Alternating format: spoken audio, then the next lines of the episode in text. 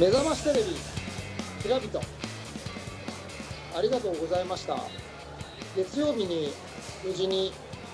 オンエアされ、テレビ見るといつもそうなんですけどね、すごくいろんな方からの反響をいただけて、すごく嬉しく思っております。ありがとうございました。今回、中でも話すんですけど、僕がね、とても大事にしている言葉2つですね。フライングディスクを日本の文化にっていうのと、今を積み重ねる。これ僕の座右の銘なんですけどね。それを2つとも使っていただいて、短いながらにもとてもいろいろ自分の思いを伝えられた回かななんていうふうに思っております。本当にいろいろ見ていただいてね、反響いただき、またFacebook などには当日の動画みたいな動画も載せさせていただいておりますので、ぜひ見逃した方はご覧いただければと思います。今日はね、そこの裏話じゃないんですけど、そこの話をね、いっぱいしていきたいと思います。プラスですね、皆さん、この10年にわたるおっさん2人の会話から、今回からアシスタント MC としてですね、TSS レディオの歴史が変わります。楽しみにしていてください。新しいアシスタント MC も登場いたしますので、盛りだくさんの内容でお送りしたいと思います。それでは今週も行ってみましょう。東京スタイリッシュスポーツレディオスタートです。東京スタイリッシュスポーツレディオ、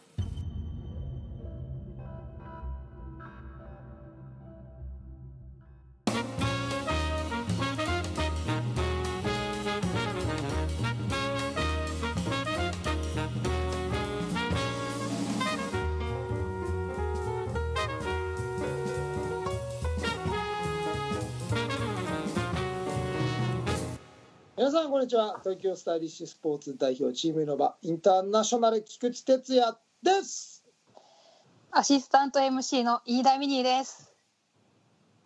この番組はフライングディスクの、日本の文化にというテーマに、最新のフライングディスク事情をお送りしていきます。アシスタント MC いらっしゃい。よろしくお願いします。神々の最初でしたけど緊張してます。我々もそうでしたよ。新しい番組アシスタント MC 飯田美仁ちゃんです。よろしくお願いします。よろしくお願いします。なんかちょっと緊張してない？緊張してますよ。もう何喋ったらいいのかって感じ。楽しくいきましょう。はい、お願いします。つゆきーはね、俺は一切喋らないんだって言ってね、今腕組んで見てますけどね。TSS レディオは10年間くらいやらせていただいてますけど、このマンネリ化を防ぐということと、やっぱり我々のテーマの中で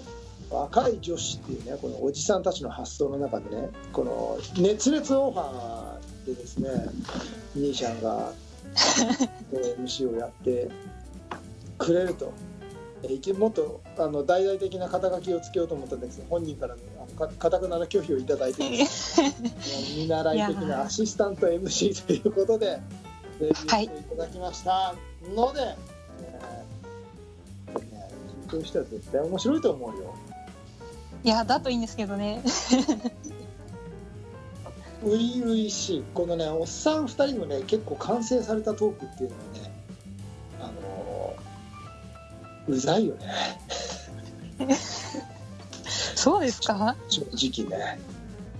でも聞きやすいですよね。聞きやすいかもしれないけど、何の中身の入ってこない話だったと思う。ぜひよろしくお願いします。はい、お願いいたします。はい、じゃあ早速今日のテーマは、はい、今回のテーマは T2 さんの目覚ましテレビの裏話大会ということでいきます。はい、はい、大丈夫。はい、はい、進めるの難しいな。はい、はい、どうぞ。どうぞ。これは私が話した方がいいんですか？そうですよ。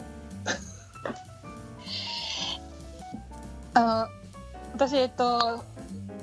そのリアルタイムでは見れなかったんですけど YouTube の方で見させてもらって、はい、もうちょっと長いのかなと思ったら2分なんですね。そうですね。もう1日かかってあれ撮ったんですか？どのぐらいで撮ったんですか？1日かかりましたね。1日ほんと1日だね。拘束時間は1日。まあでもテレビってそんなもんよ。あ、そうなんですね。うん。でも一日中ずっとカメラマンさんとかマネージャーさんとかと一緒に行動してそれが2分にギュッとなってるみたいな感じ。そうね。へえ。でもどれもそうよ。そうなんですね。うん。テレビってまあカメラワークとかいろいろあるので。本当に1投投げるたびにカットになってじゃあちょっとこのアングルからこのアングルからみたいなのがすごくやってカメラっていうのはあれは4点カメラって4方向から撮ってるんでそれを全部1回ずつ移動させながら撮るんで結構時間はかかりますね。そうなんですね、うん、先にねいついつ放送されたとかどの番組でとかの紹介をするととってもいいと思うよ。あ、そうなんですね。すいません。ちょっと勉強不足。この辺は強ティが抜群の編集をしてくれるから安心してやって大丈夫だよ。でもこれも普通にラジオで流されるんですよね。ええ、そこは強ティのさじ加減。テレビ番組でやばいな。グダグダになってしまってますね。すいません。いやー。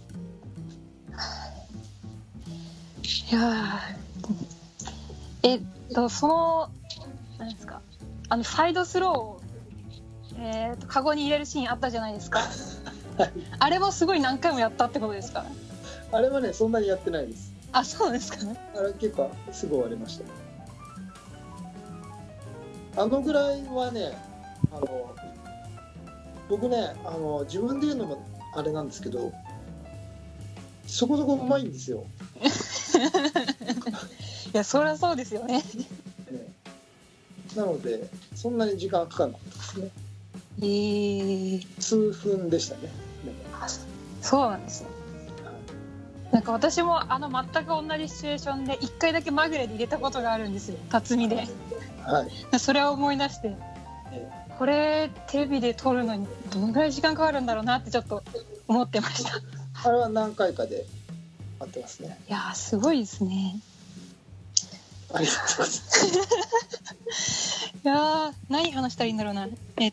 ず放送日とか番組名とかって言うといいかもしれないよ。あ、目覚ましテレビのきらびとですね。今週の月曜日でしたよね。そうですね。はい。4月6日ですね。4月6日。はい。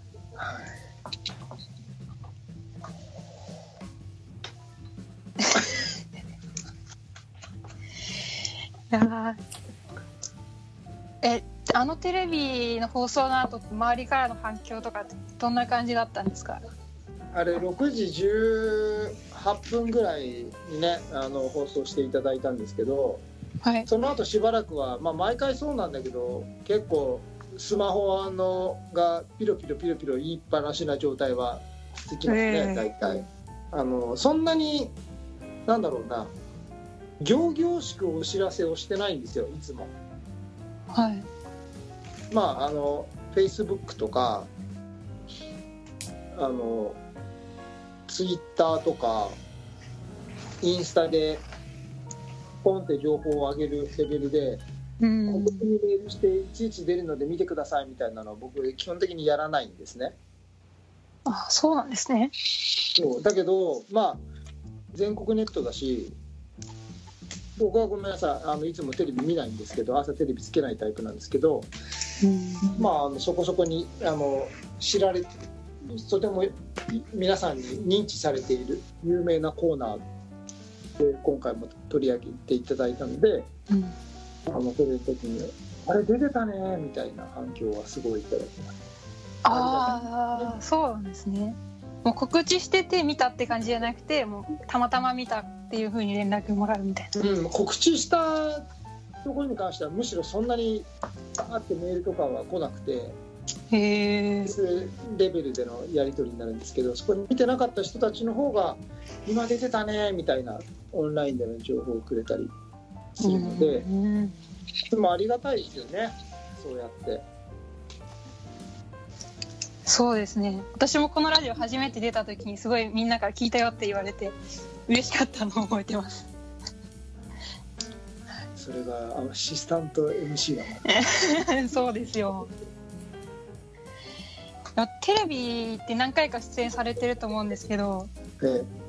なんか初って何だったんですか？一番初めてのテレビ出演は、1歳の頃にクイズ100人に聞きましたね、関口宏さんのやつですね。それに出て菊池さんチームが優勝してハワイ旅行に行きましたね。1歳ですか？1歳それが初なんですね。それが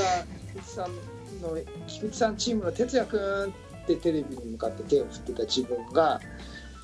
おばあちゃんに抱っこされてたんですけどね、うちの母が回答者として出てたので、それが僕のテレビデビューですね。そこから始まったんですね。そうですディスクゴルフ関連で出たのいつというか何ですか？いい質問だねありがとうございます。聞きたかったのはそっちだと思うんですけど、はいディスクゴルフ関係で出たのはあれかな、サンデーモーニングの勝つとあっぱれのコーナーあるじゃない。ちょっと私知らないんですけどそんな有名なコーナーを知らないんだね。有名なコーナーですよ。張本さんとかね、昔は大沢親分が出てたっていうそこのコーナーで、当時ね、日本選手権、ディスクゴルフの日本選手権が取材に入ったっていうのが、僕そこで優勝したんですね、日本選手権ね。でその時にこんなスポーツがありますっていうので紹介してもらっ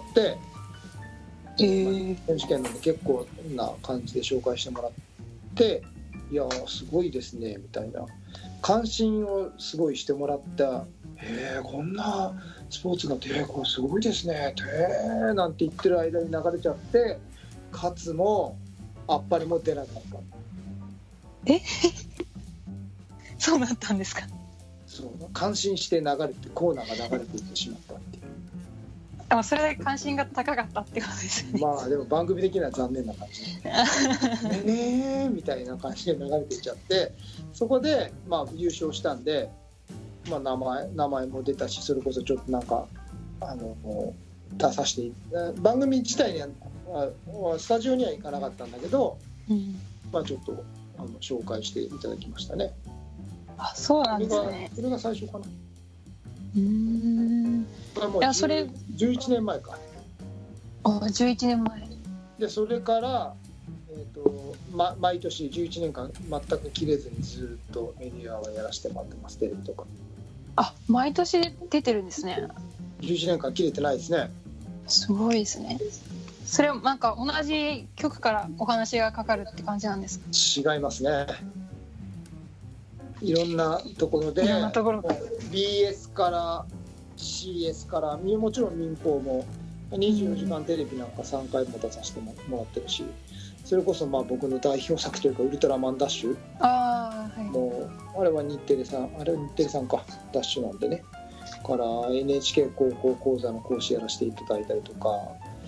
去年だと「天才テレビくん」やらせていただいて、あれは E テレか。で民放、これはそういう意味では民放、今回はフジテレビさん初めてだったんですね。そうなんですね。で民放、いわゆる大手民放は全部出たかな。やっぱりその初回の11年前のやつが衝撃的だったんですかね。毎年お声がけいただくっていうのはどうなんですかね。ディスクゴルファーの方って他の方でテレビ出てる方っていらっしゃるんですかね。どう思いますか。いや、私は聞いたことがないんですけど、私も聞いたことがないですね。そうですよね。以前にもおっしゃってましたけど、この菊池さんじゃない人が出てきてほしいみたいなのはあるんですよね。ちょっとじゃあ真面目な話していいですか。全然目覚ましの話してないんだけど、はい、全然今回の趣旨とずれてますけど、ちょっと真面目な話をすると、出たくないわけじゃないんですね。だけど、はい、もう自分じゃないなっては思ってます。僕は41歳で、今回もそういうところは番組でも言われてて、でその人がこの競技のアイコンとして前面に出てるうちはこの競技は普及しないと思ってます。先週斉藤君とか裕太君とかとね話したりしたんだけど、やっぱりこの業界のアイコンになる人っていうのは若くてカリスマ性があって、できたら女の子がいい、それが無理なら男の子でもいいけど、やっぱり圧倒的な存在の人が、それってすごく難しくて、変な話、いろんな付加価値を求められる立場だと思うんでね、テレビに出るとかメディアに出るって、出るだけじゃダメだし、当然しゃべりとかそういうことができなくなるだし、画面に映えなきゃダメだし、自分がそういう存在だとは思ってないけども、俺も年を取ったしね。だけどそういう圧倒的な人が出てきてくれないと業界として辛いなっていうのを前面に今出している自分の立場としては強烈に思います。だからまだ僕に話が来るのであれば、僕は僕の役割があるので、それを全力でやらせていただきます、もちろん。だけどそれだけじゃダメだと思う。そういう人も必要だし、だってベテランの人とかがやっぱりその人とか味だったり、その人の人生だったり、その人の深みだったりっていうのはその人にしか持ってないものがあるから、それは絶対必要なことで、語り部だったりその人が伝えていく役割って絶対あると思うんだけど、はい、その人だけじゃなくて、やっぱりもっと花があって、もっと競技の直感的な感覚的な魅力を伝えられる人って絶対。感覚的な、ああこれすごいなとか、あこの子かわいい、こんなことやってんだ、あ面白そう、それでいい、そのレベルでの直感的な華やかさ。アイドルの性格知らなくても好きになれるでしょ。ああ、それと同じですね。そう、そういう役割で圧倒的なアイコン的な人が業界全体として出てきてくれることを待ってます。なるほど。だから僕がやりたくないわけじゃなくて、僕はやりたいんですよ。はい。僕はこういう役割とてもありがたいことだと思ってるし、僕は僕に伝えられることがあるし、だけどそれだけじゃなくて、もっと多角的にいろんな人がいろんな魅力を伝えられる、特に若い人、若い人か10代20代の人たちが、その人たちの感じてる魅力をどんどん伝えていける機会が、競技として得られる、そういう機会を得られたりとか、そういう人たちが発信力を持つとかことができると、この競技は変わっていくなっていうのは強烈に感じてます。残念ながらまだいないから。なるほど。あれですよね、その若手とかでもある程度結果を残していかないと、そのなんていうんですか、取り上げてもらえないというか、私が1年目の私が言うのもなんなんですけど、うん、そういうことですよね。でも純粋に考えてそういうことだと思わない？そうだ、そう思いますやっぱり、うん、そうですね、若手頑張んなきゃいけない。結果を残すなんてことは当たり前なんだよね。はい、なんだろう、そういうメディアにとってはそうじゃなくてもマイナーなものだから、うん、マイナーなものでそこで結果が出してない人はそもそもそんなにニーズがない。そうですよね。で結果を残した上でのすごく大きな部分としての話せるとか、ビジュアル的に映りがいいとかっていうところまで求められるのがまだ今のこの業界。あー、なるほど。いや、ある程度はほら先週も裕太君と話したけど、そのいろいろプロモーションにね、若い女の子が出てきてって、はい、でも当然にその子たちも代表クラス、そうですね、でしょ。でプラスアルファでそのビジュアル的な部分とか喋れたりとかっていうところが乗っかってくるわけでしょ、はい、うん、っていうのはもうこれはね、マイナースポーツの宿命ですよ。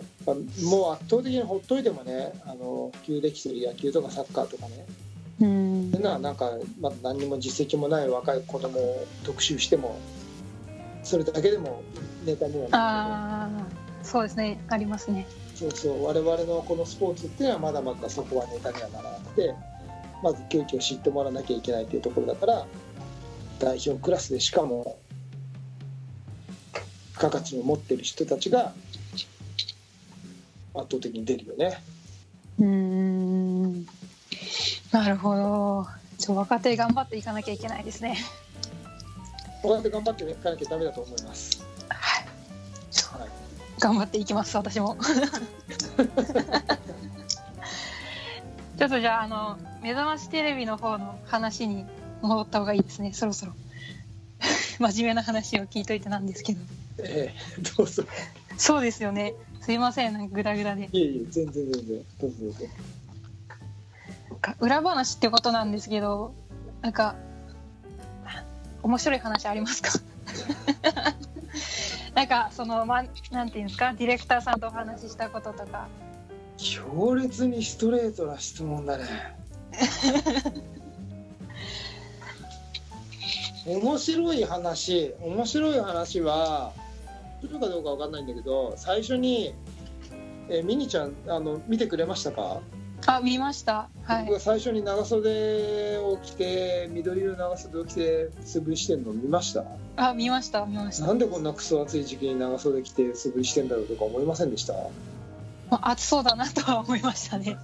あれはこれはね、打ち合わせ不足で最初に僕は、当然ね、私はチームイノーバーインターナショナルのメンバーなんですよ、はい、これは僕の人生の誇りなわけですね。プライドである誇りなわけですね、はい、だから僕はね、着替えを一応ゲーム用のとそのオフショットを取るんで両方着替えを持ってきてくれということで、あ、はい、でも僕はプライベートで着てる服って、はい、ほぼほぼイノーバーとかいうのは全てついている服しか普段からそんなに着てないんですね、実は。はー。プライベートでもイノーバーを着てるわけですよ。ずっと背負ってるんですね。そう、何の違和感もなくそのイノーバーのシャツを着ていって、うん、じゃあよろしくお願いしますなんて言って、じゃあちょっと最初は正体バレないようにタオル振ってなんだか分かんない感じ、なんでしょうみたいな感じでお願いしますって言ったら、思いっきりディスクゴルフって書いてあるプリントしてあるね T シャツだったわけですよ。はい、菊池さん、これだとバレちゃいますねみたいな。いや確かにバレますね。ちょっとなんか他にありますかなんて着替え何枚も出して、全部ディスクゴルフって書いてあるどうしましょうかみたいなことで、いやどうしましょうかって言われてもね、これしかいいからみたいな感じで言ったら、ディレクターの方が着ていたそのパーカー、ウィンドウブレーカーみたいな、ちょっとこれ着ていただいていいですかこれ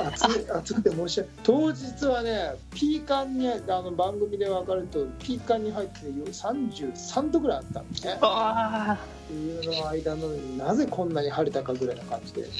それで僕すごい汗っかきなんですけどいいですかって言って、ね、素振りをビュービュービューってしたわけですよ。もう汗だらだらになりながら。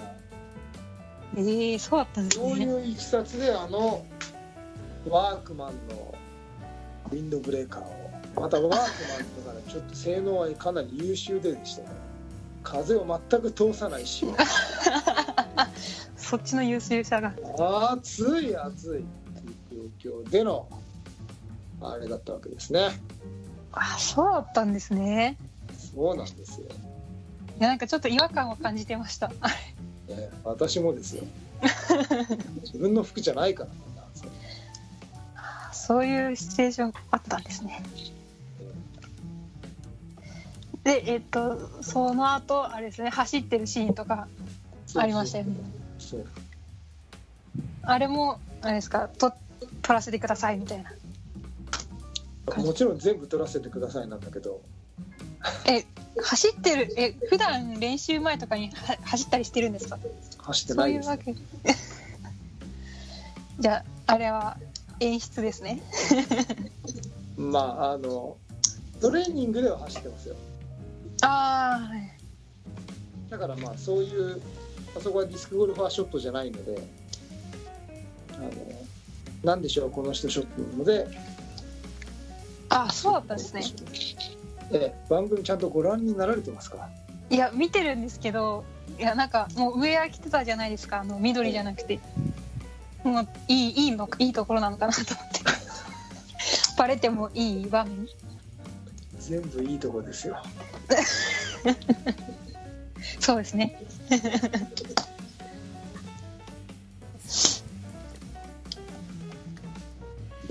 ミニーちゃんの番ですよ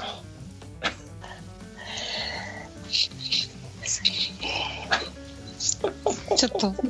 私そこそんなにつよてぃさんにもうちょっと任せられるかと思ってて、そんなにいっぱい考えてなかったんですよいいね、話をいいよ、すごくいいと思うそれ。いや、なんか本当にこんなにちゃんと MC やると思ってなくて。あ、そうだよね。だって初のアシスタント、これね、つよてぃが悪いと思うよ、はい、丸投げだもんねこれねいやいや、じゃあちょっと勝手に話しちゃっていい？はい、その方が助かりますちょっとお手柔らかにお願いします。はい、当日はね、番組予算があんまりない番組だったらしくて、なかなかロケ車もなくて、結構ただお台場から近かったっていうことがね、フジテレビさん的にはとてもありがたかったということだったんですけどとにかく天気が良くて、はい、本当にね30度を超えた中で、ね、ずっと日向での撮影だの7時間ぐらいか本当だったんですよ。で、実際にテレビの撮影って7時間ぐらい撮ってても、実際カメラを回してるっていうのは1時間も回してないんですよね。カメラの位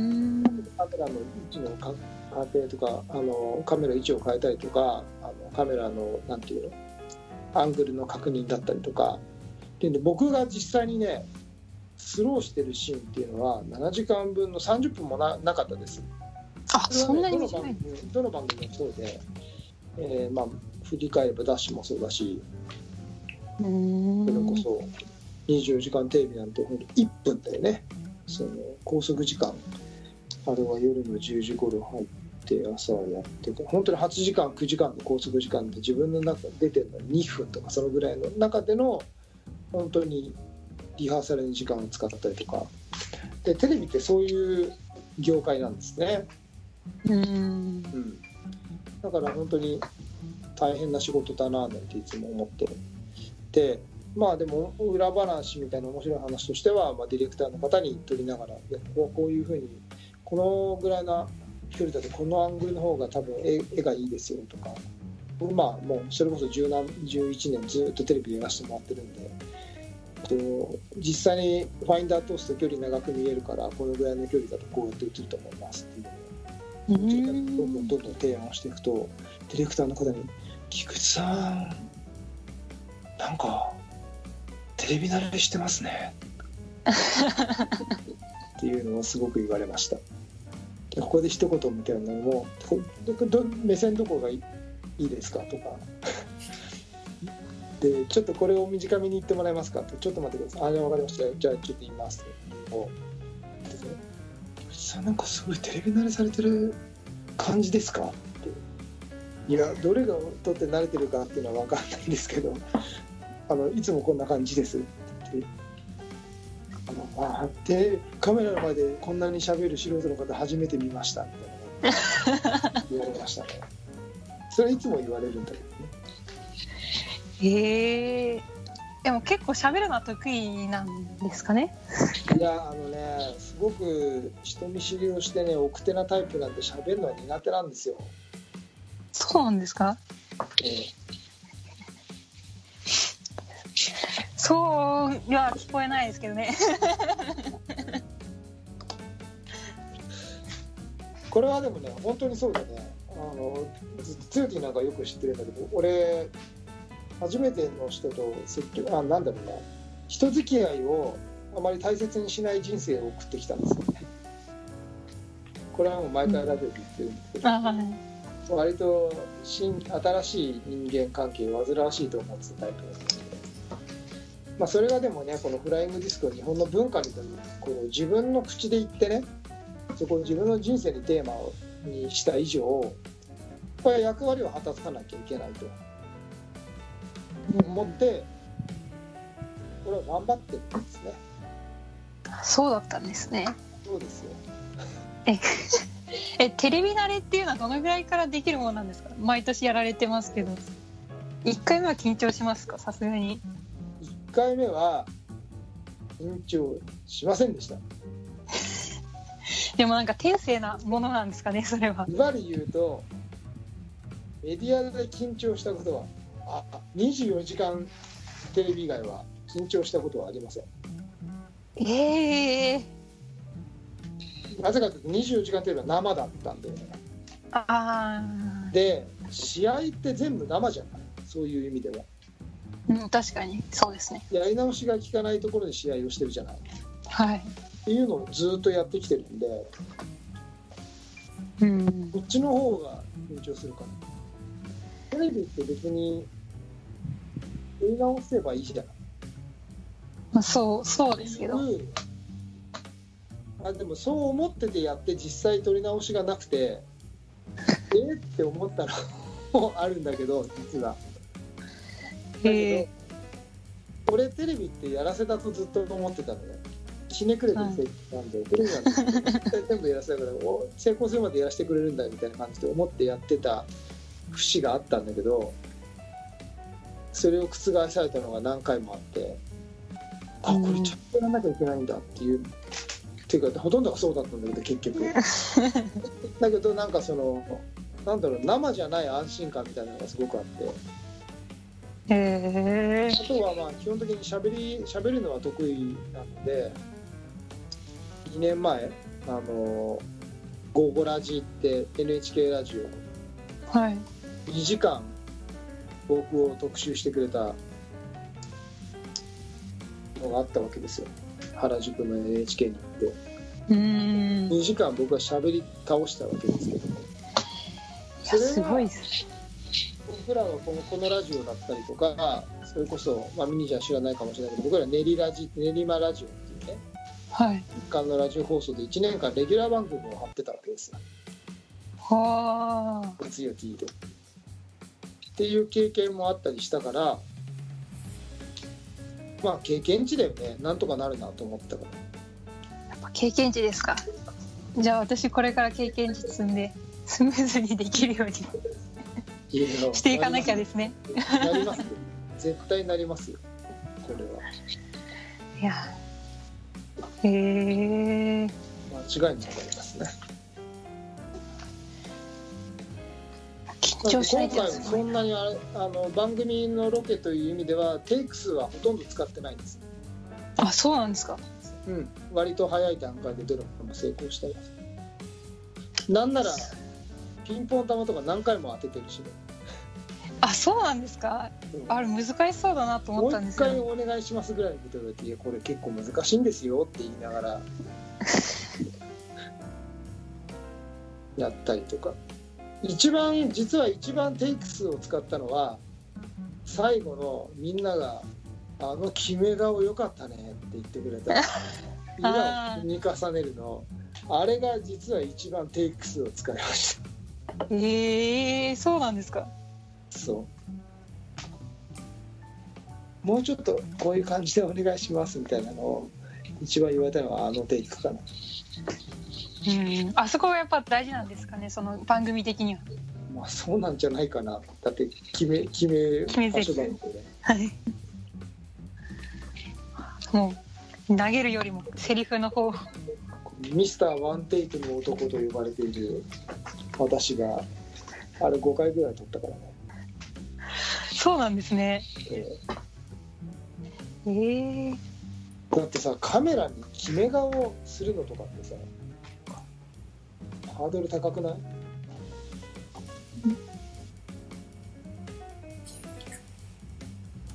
スヨティテロップの出し方が下手。これ横長にすればいいのかな。チャットで打てばいいじゃない。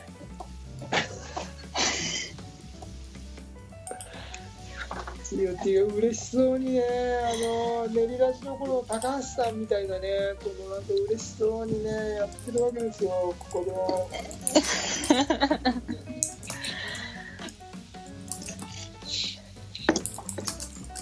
強くチャットして。クロージングは T2 のタイミングで。そうです。で、そろそろ時間？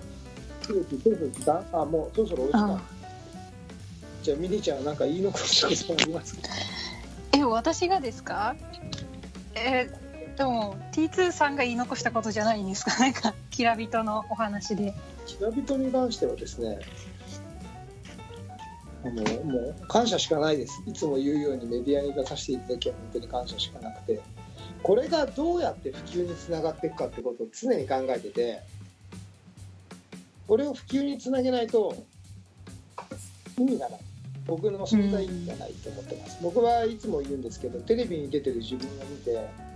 がすごいななんて思うことは全くなくて、これをどうやってこのディスクゴルフ、フライングディスクの普及につなげていけるのかっていうことだけを本当に考えてるんですね。特に最近は特にそうで、だから今回も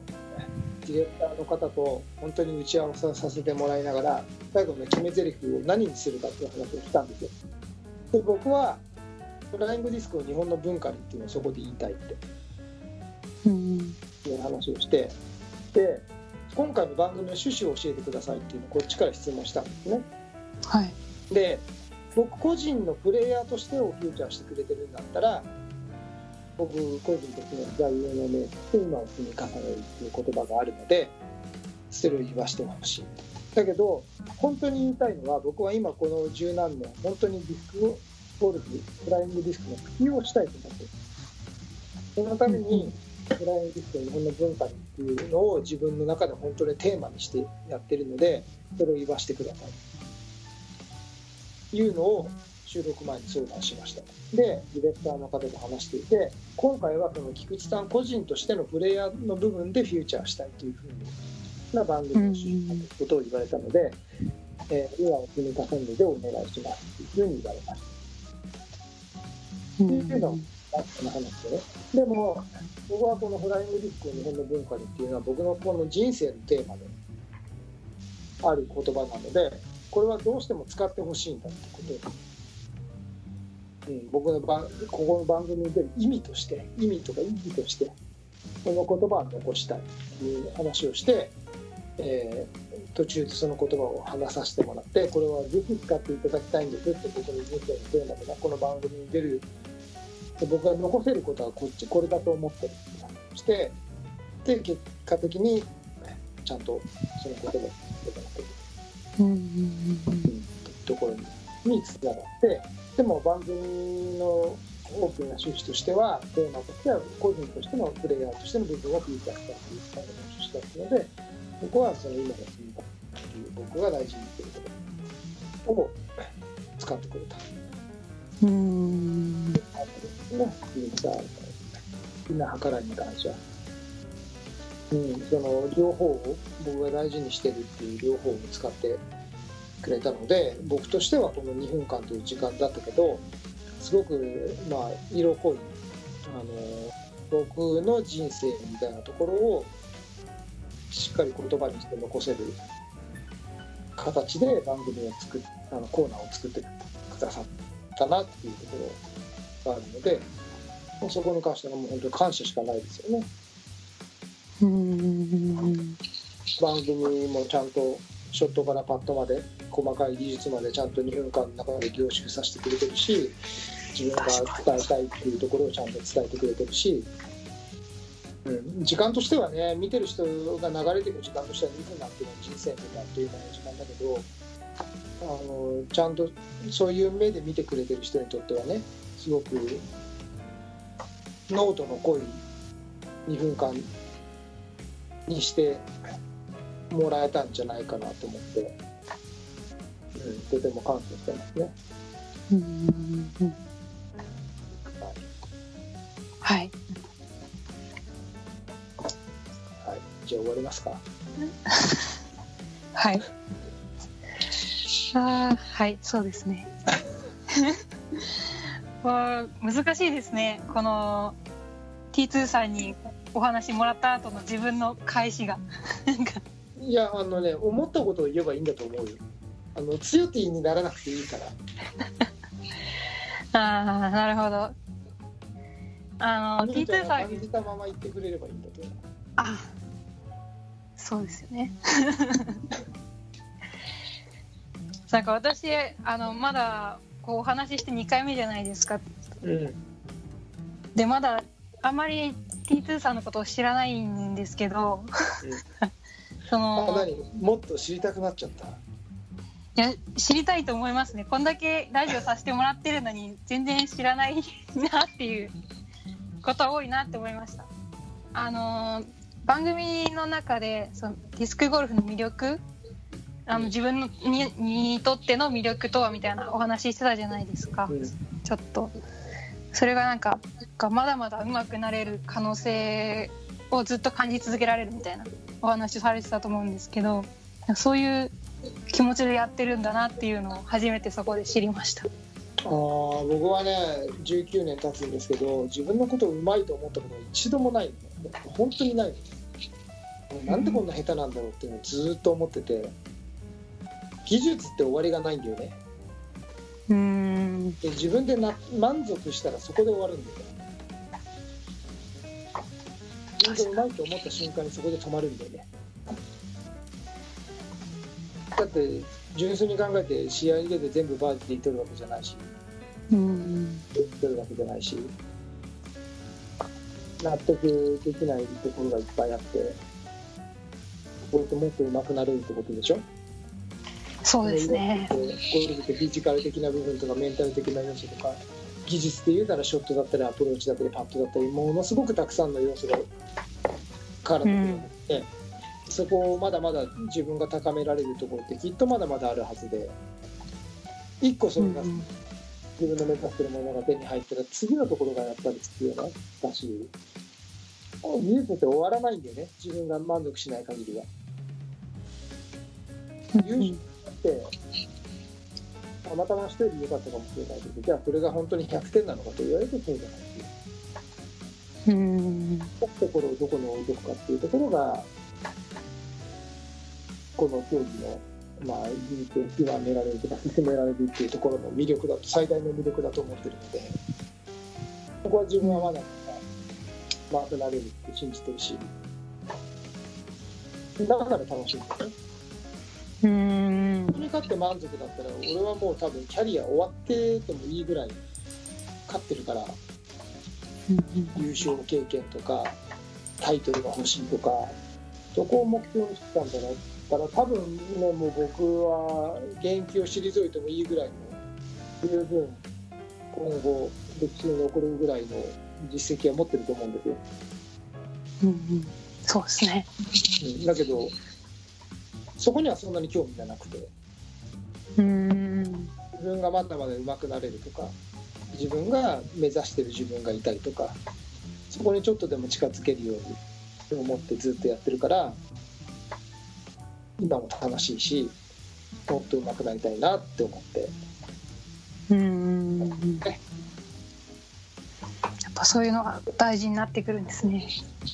まあその人それぞれなんじゃないの。つまりだってもうそこでいいなって思う人はそれで終われるだろうし、どこに魅力を感じてどこを目指したいかっていうのは、何が正解か正解じゃないかじゃなくて、その人によって違っていいと思うのね。それはもっと自分の可能性とか自分の持ってるものを突き詰めたいと思ったから、そういう思考なんだけどね。やっぱりそういう思考を持ち続けていた方が上手くなるというか、持ち続けていないとそういうもう長年上のレベルでいられないというかっていうのあるんじゃないかなって今思いました。ありがとうございます。ということで、はい、今週はですね、目覚まし、これなんか普段つゆてぃが言ってるやつをね言うの僕もなんか難しいんですけど、今週は、目覚ましテレビきらびと番組の中では3割ぐらいしか触れませんでしたが、今度お話をさせていただきました。今週はきらびとのお話ということで、楽しいお話でしたね。はい、ということで今週はこの辺でさようなら。さようなら。TSS Radio。今回のテーマは、フジテレビの目覚ましテレビきらびとの裏話の回でした。はい、今回初めて MC をやらせていただきましたが、ちょっと予想外だったこともあって、自分が全部進行しなきゃいけないっていうのに始まった瞬間になりまして、すごく緊張しながらやらさせてもらったんですけど、そうですね、聞き取りにくかったら申し訳ないです。そうですね、はい。そんな感じでどうでしょうか。つゆてぃのね、振りが強引だったからね。いやどうでしたか。このいつもほらリスナー側として、はい、ラジオが流れていくわけじゃない、はい、っていうリスナーとして聞いてるのと、そこの一役をちょっとまあかなり大きいところなんだけどこうボンって丸投げされてやってみた感想ってのはどう？いや尊敬します本当に。いやなんかあんなにスムーズに進行できてるのはこんなに難しいんだなって思いました。ぜひこれをね今週明日か明後日かはい、アップするわけですけど、一番最初のリスナーはぜひミニーちゃんになってもらいたい。初めに確認したいですね。自分がどんだけ下手なのかっていうのを。でね、このちょっとさっきも話したんだけど、俺1回目のラジオとか絶対聞かないよね。 1,2,3 回目とか皆さんこんにちは、東京スタイリッシュポーツ菊池哲也ですみたいなのを聞くのが嫌でしょうがなくて絶対聞かないの。だからこれがね1年後2年後このラジオがもし皆様がちゃんと聞いてくださっていてもし続かせていただけるようだったら、そのタイミングでミニーちゃんに振り返ってもらいたい大事な回です。もうグダグダでしたよ。もうね私絶対回聞かないってなるから、その頃には。うまくなってるといいですね。ぜひ忘れずに言っていただきたいなと思います。はいはい、ツヨティ最後の最後まで出ないでいいですか？あ、いいということで、ツヨティがね今日ねこんなに嬉しそうなツヨティまた久しぶりに見ましたね。カメラには映ってるんですよツヨティが。だけどこんななんかねいたずらっぽいねこんな少年のような笑顔をするんですねツヨティも。初めて見ましたよ僕は。はいじゃあミニーちゃん頑張って練習してきた指名工場のところよろしくお願いします。はい東京スタイリッシュスポーツレディオでは皆様からのお便りをお待ちしております、シーサーブログへのコメント Facebook への、T2 つよちぃさんの、直接のメッセージで構いません。ミニちゃんでもいい？あ私でも私そんなにゴルファーの方知り合いないんですけど大丈夫ですか？ゴルファーなんてこの番組はフライングディスクを日本の文化がテーマです。そうでした、じゃあ私の、はい、飯田ミニの、Facebook の方にもぜひメッセージをお願いします、はいフライングディスクを日本の文化に東京スタイリッシュスポーツレディオをお届けしましたのは東京スタイリッシュスポーツ代表チームイノーバインターナショナル菊池哲也とアシスタント MC の飯田ミニーでした。では皆さんまた次回までさよなら。